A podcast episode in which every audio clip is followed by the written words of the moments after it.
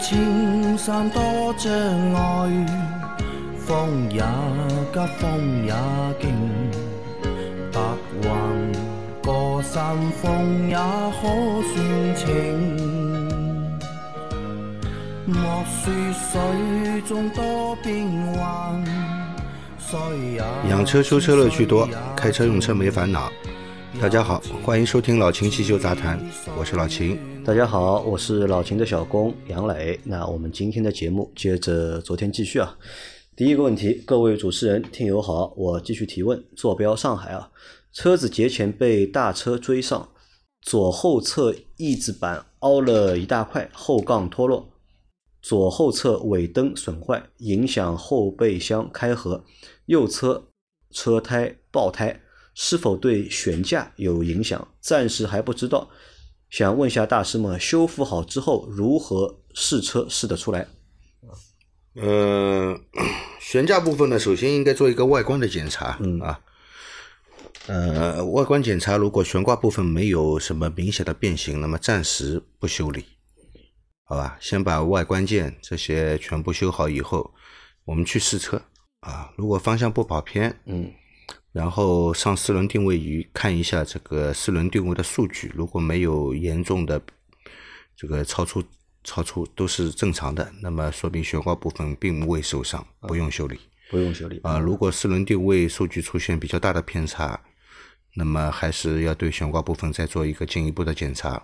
如果发现问题，那么更换相对应的配件就可以了。那检测的方式，一是通过观察，通过眼睛观察，首先是肉眼观察？，然后再是开起来看一下，对，那有没有这种上什么仪器啊？就是让仪器去量一下这个量有有，那就是四轮定位仪，就四轮四轮定位仪，对。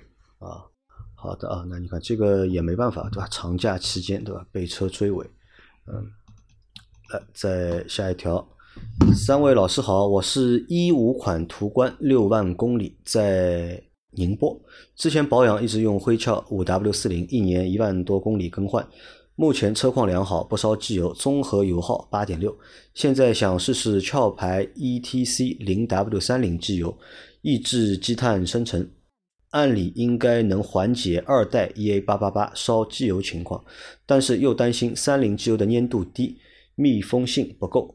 官网给的一百粘度为十一点八，大众保养手册写的是 VW 五零二或兼容更高标准即可，还望秦师傅解答，谢谢。啊，是这样的啊，你的车子呢，最好还是使用这个零 W 四零的机油啊，五 W 四零的这个机油，好吧？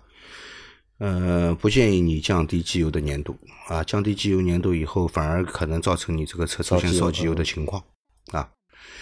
那么你说用这个 C 三的低灰分的机油也能抑制积碳的生成，我不知道你这个你这个说法是出于哪个理论依据？说这个低灰分机油能够抑制积碳生成啊？低灰分机油只是它这个，因为机油里面在发动机里面使用的话，它肯定会酸化，嗯因为这这个工作环境很恶劣啊，它肯定会酸化。那么，所以机油里面呢会添加一些碱性物质来对抗这个酸酸化，来延长这个酸化的这个周期啊。这些碱性物质呢，基本上都是金属物质，它不可燃，所以进入排气系统以后呢，可能对这个三元催化后面的这个颗粒物捕捉器产生一定的损害啊，会毒死它。但是呢，低灰分机油呢，就是不用这些碱性物质了啊，不用之前我们常用的这些碱性物质了。那么它也不是金属呃颗粒物，所以呢，它对这个对我们的那个颗粒物捕捉器呢，这个不会产生伤害，但并不代表这个机油就不会积碳，嗯好吧？这个机油窜入燃烧室以后，参与燃烧室的燃烧以后，总会产生积碳的，因为积碳不来自于这些碱性金属物质，啊，好吧？呃，所以说你的这个理解是错误的。所以说低灰分机油不会引起积碳，会减减轻积碳，这个讲法我认为是不科学的。不科学。啊，而且我建议就是你现在那个机油用的也蛮好嘛，对吧？而且油耗也比较低，也不烧机油，我就就继续用下去，对的？没有必要去做更换。呃，再下一条，呃，三位辛苦了，三年前开始听老司机三人行，现在老秦这个也不落，对吧？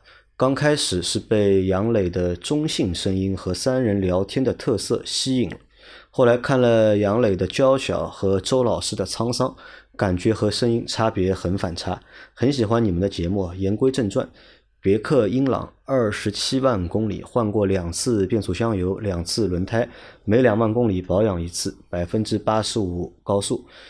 想说别克车质量真不错，从没坏过，只有一次自己开到没有了，堵在苏州观前街等救援啊，整个苏州古城交通被我搞瘫痪。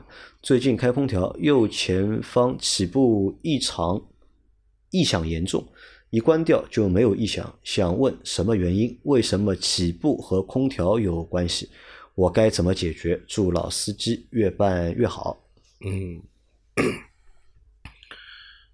呃，是这样的啊，你这个车开到堵在苏州的城区里面没有油了、抛锚了，对吧？说明这个你经常是把油用到底再去加油的。对，嗯，这不是一个好习惯啊！我建议你油箱里面还剩四分之一的油的时候就去加油、啊，否则你的汽油泵这个使用寿命会缩短的。缩短好吧？嗯、至于为什么，你去回听我们之前的节目，里面我们讲过是为什么的，嗯好吧？反正建议你不要把油开空了再去加油油表到四分之一的时候啊，不要低于四分之一，就必须要去加油，好吧？然后他现在遇到的问题是他只要开空调起步，对吧？右前方就异常的有异响，而且很严重。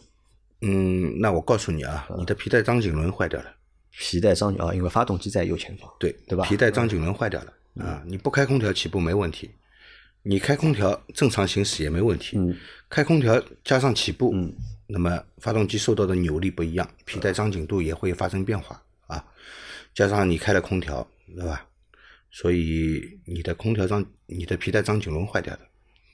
那么换怎么换呢？换张紧轮和皮带一起换张紧轮和皮带啊！一起换。对的，好的，把这些换掉了就可以了，对的。对吧？啊好，然后我问一下老秦啊，你觉得我的声音和我的样子啊反差大不大？不大其实不太大啊，而且周老师和他的形象也反差不大。为什么？周老师的声音比较沙哑的，啊，对的，跟他的这个形象其实也是蛮搭的。蛮粗的，对吧？啊对的我的声音其实也比较小啊，和我的这个体型啊，我觉得也蛮契合的。可能是什么？可能是因为你听我们节目听的时间太长了，嗯，因为听了三年嘛，对吧？听了三年，可能对你脑海中有一个我们的样子的一个印象，但是呢，看到真人之后呢，哎，不太一样，所以会觉得有反差。啊，再来下一条，老秦最近想换一套国产的锻造轮毂，换的时候啊，除了动平衡、四轮定位，有没有必要做？还有第三方的，比如国产两千一个的红星轮毂，比起原厂的工艺怎么样？谢谢老秦解答。好的，呃，关于换锻造轮毂啊、你说的这个品牌我不是很理很了解啊，所以没有办法给给到你更专业的意见。呃，不管是国产的还是进口的，锻造轮毂的强度肯定要比原厂轮毂的强度要高，嗯这是肯定的啊，因为它是锻造的，嗯那么制造成本也高，所以它价格会比较贵啊。那么关于换轮毂是不是要做四轮定位，那就没必要了，没必要做做动平衡就可以了。动平衡就可以。对啊，就四轮定位是不需要做的，对的因为它其实也没有动悬挂。对对对，好的，再下一条，三位老板好，这是我的二零虎八机油尺，对吧？这是冷车两天后的机油位，帮我看看，这样是不是机油有点加多了？保养的时候加的四升多，如果是多了，是不是下次直接加四升就行了？另外，这样多加了对发动机有影响吗？谢谢解答，祝收视长虹。那这张图你看到没有那个图我看到了，没有超过上限，没有超过上限，没有超过上限。呃，我建议你呢，这个检查机油的液位是否准确的话呢，冷车的时候我们只要不低于下限就可以。嗯那么热车的时候不能高于上限，嗯这才是一个标准的机油液位啊，好吧？如果冷车的时候在上限正好的位置，那我相信在热车的时候肯定会超过上限，嗯对吧？所以说，我们冷车和热车都可以量机油，冷车的时候不要低于下限，热车的时候不要低于高于上限，高于上限呃都是没问题的，好啊，吧？好的啊，那反正如果机油多的话，会对它的这个发动机啊运行啊会造成负担，对也会带来一些不好的影响。好，再下一条，主持人大师们，你们好，我的问题最近有添置一台二手车，秦师傅对于雪佛兰开拓者和同平台的凯迪拉克 XT 六能否评价一下？还有后驱平台的福特探路者，选择 SUV 是否需要选择后驱平台，还是选择前驱平台？谢谢。嗯是这样的啊，如果我是这样认为的啊，嗯因为介于前驱车和后驱车的驾驶感受呢，我个人是喜欢后驱车的嗯啊。这个也不是说前驱车就不好，对吧？前驱车呢，它这个制造制造成本低。嗯如果同样的车型，你要选一个后驱的和和前驱的版本都有的话，我相信后驱车版后驱车的版本会价格高于嗯前驱车，对吧？那么对于 SUV 来说呢，它也不是一辆越野车。嗯如果真的是越野车的话，后驱也没用，要四驱才有用，嗯对吧？对于这一个 SUV 来说呢，我觉得要看你个人自己的这个通通行的一些路段情况来决定。啊，如果前驱车可以使用的话，那也没问题，因为 SUV 其实就是略微升高了一点的一个轿车的底盘，嗯对吧？你要真的去指望它去能够越野的话，去应付 off road 是不可能的。这个底盘的设计也不允许你去跑这样的路面，对吧？它是要损坏的。啊，所以前驱车和后驱车，我觉得没那么重要。而且好像在我看了一下，就是市面上的就是后驱的 SUV 啊，好像也很少，对吧？要么就是两驱的前驱，对要么就是四驱对对吧？呃，真的就是单独的，就是后驱的 SUV，其实也比较少。而且你说你想买一台二手车，对吧？但你看这个雪佛兰的开拓者和就是凯迪拉克的 XT 六，对吧？我不知道你是不是想买这两个车的二手车。叉 T 六的话，可能二手车是有的，但是开拓者因为这个车还比较新啊，我不知道有没有二手车。呃，他还想问，就是开拓者和叉 T 六嘛，都算一个同平台的车嘛？嗯，能够点评一下吗？这两个车？虽然同平台，嗯啊，但是我告诉你，这两个车是完全不同的车，嗯包括你行驶的质感也是不一样的。首先，他们发动机调教的功率就不一样，嗯啊，那么底盘上面也会有很多不一样的地方，是吧？那么虽然是同平台，但是可以造出两辆完全不同的车，这就是现在汽车平台神奇的地方。神奇的地方，对 同一个平台对吧？造出来东西可以不一样。对这个其实才是真正平台化的意义啊！我对的，对的，对吧？对。好，再下一条，三位老师好，我的雪佛兰克鲁泽在地下车库停了一个月，没电了。搭上电开了十五分钟，在加油站停车加油，再启动打不着火了。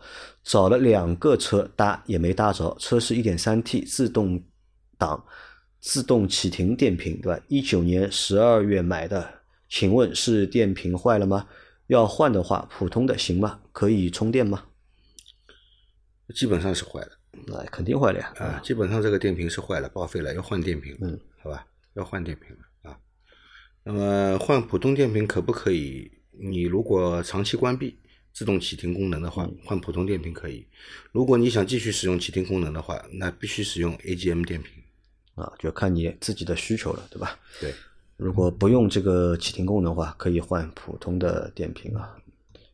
呃，再下一条，三位老师好，请教一下关于 VW 五零四和 VW 五零二的问题啊。VW 五零四在欧洲作为长效机油，各方面性能全部碾压 VW 五零二，换油周期能达到两年三万公里。现在都国六油品了，跟欧洲油品很接近，南方空气质量也很好，为什么国五车依然还在主推 VW 五零二机油？是因为国产德系车的加工精度和装配质量问题，必须使用四零粘度的 VW 五零二机油吗？国六车现在都要求 VW 五零八的二零粘度机油了，对吧？国五德系车应该用 VW 五零四的三零粘度低灰分机油更好。对于 EA 八八八这类烧机油的机型，对吧？使用低灰分机油更能够缓解烧机油带来的积碳影响，烧机油积碳更严重的恶性循环问题。想听听三位老师的看法啊！不吝赐教。这个跟上上前面那个啊有点像啊是一个听友嘛？好像是一个听友，好像是一个听友对吧？那关于这个低灰分机油嗯能够缓解烧机油带来的这个积碳的问题，我就不解释了啊，嗯因为上一条问题里面我也跟你说了，对吧？低灰分机油和这个非低灰分的机油的区别就在于它里面使用的碱性添添加剂是不一样的、嗯啊。而且我跟你说，低灰分机油使用寿命要低于非低灰分的机油。使用寿命会短，对吧？使用寿命会短。对，这个，那你说的这个呃 VW 五零四和 VW 五零二的，嗯那么的确在欧洲啊，这个大众的这个机油 VW 就是大众的标准嘛，对对吧？大众的标准，嗯嗯，它它的确是是一个长效啊长寿命机油嗯啊，但是在国内呢，为什么没有用呢？呃，一是这个国内的汽油油品的问题，嗯呃，因为汽油你燃烧了以后啊，汽油里面的含硫量不同，它进入机油以后的废气嘛，它通过废气循环也会有到到这个曲轴箱啊，会污染机油，那么机油也会酸化，那么可能用这个机油这个油品的问题啊，这个酸化过早，你也不能够去使用到两两年三万公里，嗯对吧？那既然不能用到这么长，你那还不如用这个五零二的机油，我定期更换就行了，是吧？那你说现在都已经国六油品了，嗯这个油品跟这个欧洲油品也很接近，这个可能很多指标上已经接很接近了，但是这个含硫量我不认为接近了。还是有差距，因为我们这个原油的进口进口的渠道跟欧洲也有区别。那么欧美国家他们大多数用的是那个轻质原油，我们这里用的不是轻质原油，含硫量比较高，而且这个这个炼油过程中，这个要要除硫也是一个技术活的，也是个技术活啊，所以其实我们的成品油里面的含硫量还是挺高的。那么对机油的这个酸化作用啊，也是相对来说比较明显的，好吧？好的啊，那再下一条，三位大师好，又来提问了，对吧？新克鲁泽一万一千九百公里啊，仪表盘提示更换遥控钥匙电池，更换后还是不好用，车尾三米以外就无效，新钥匙电池用了不到两个月，不正常吧，对吧？如果去四 S 店索赔，需要注意什么？路费可以索赔吗？离最近的四 S 店一百六十公里啊，谢谢解答啊。新车对吧？嗯两个月不到，钥匙没有电了，对吧？嗯，两个月钥钥匙没电了呢，可能是钥匙本身的问题，耗电量太大，嗯，是有这个可能的。啊，那因为你新换了电池也不行嘛，要么就是你新换的电池不行，有问题，所以这个遥控距离变短了。嗯啊，钥匙出现问题的概率很低，电池的问题我觉得可能性还大一点。啊啊，但是你想，它如果因为它这个车才一一千九百公里嘛，嗯对吧？新车要用了才不到两个月，对吧？嗯就和你说没电了，对吧？那应该也是那这颗电池装到钥匙里面之前放了多久，知道吧？啊，这个可能不知道。对啊，啊，呃，然后电池本身有质量问题，嗯，也有可能，也有可能，啊对吧？那么钥匙出现问题的概率应该是最低的啊，我觉得大概率是电池有问题。嗯那么你新车不到两个月，嗯、可以索赔电池的啊，可以索赔电池啊，但是你去 4S 店来回的费路上的费用，这个是嗯。不管是不会索赔的 4S 店还是是是还是厂家，都都不会都是不会赔给你的啊，这个是不会赔给你的那我觉得你可以联系一下四 S 店，对吧？要么就让他们寄寄一块电池给你，对吧？先试一下，人就不要跑过去了，就呃，四 S 店应该是不会给你寄的。不会的，对吧？好，然后在最后一个问题，三位大神好，想咨询一下有效啊呃，咨询一下有长效机率这种东西吗？我在抖音上看到说，普通机滤只能坚持五千公里啊，想一万公里换机油的话，需要配合长效机滤，是否确有其事？不存在长效机滤，没有的嘛，没有的。就是我们在买机滤的过程当中，就是没有这个长效机滤给你选只要是一个合格的机滤啊。啊，是一个合格的标准的一个达到这个产品标准质量的机滤，嗯，行驶一万到一万五千公里是没问题的。都是长效的对的，啊，不是都是长效的，它就是这个使用寿命。一万到一万五千公里。对的，啊，都是可以使用到这个这个时间的，没有说只能用到五千公里的。如果只能用到五千公里的话呢，这个几率是一个不合格的不合格的几率不合格的几率啊。所以有有些抖音上面有些人啊，关于其实现在关于汽车方面的这些视频节目啊、音频节目很多，呃，因为我们现在在做这个音频视频，我们都在做，我也会去看一下，有些就是其他的节目啊，其他的节目啊，有有的人啊，纯粹是在胡说八道，为了博眼球，什么话都说得出来啊，呃，极度的不负责任。这些人在传播一些伪科学啊伪科学啊，啊，这些人其实我觉得这个就像 踢虎说我们的，是嗯吧？严重误导消费者。对对，真的是在严重误导消费者，好吧？嗯，关注我们的节目啊啊，我们在节目里面所说的还是相对来说比较严谨的，好吧？比较靠谱的啊啊。好，那我们今天的这期节目啊，就先到这里啊。大家有任何关于养车、用车、修车的问题，可以留言在我们节目最新一期的下方，我们会在下周的节目里面一一给大家解答。我们明天再见，拜拜。拜拜。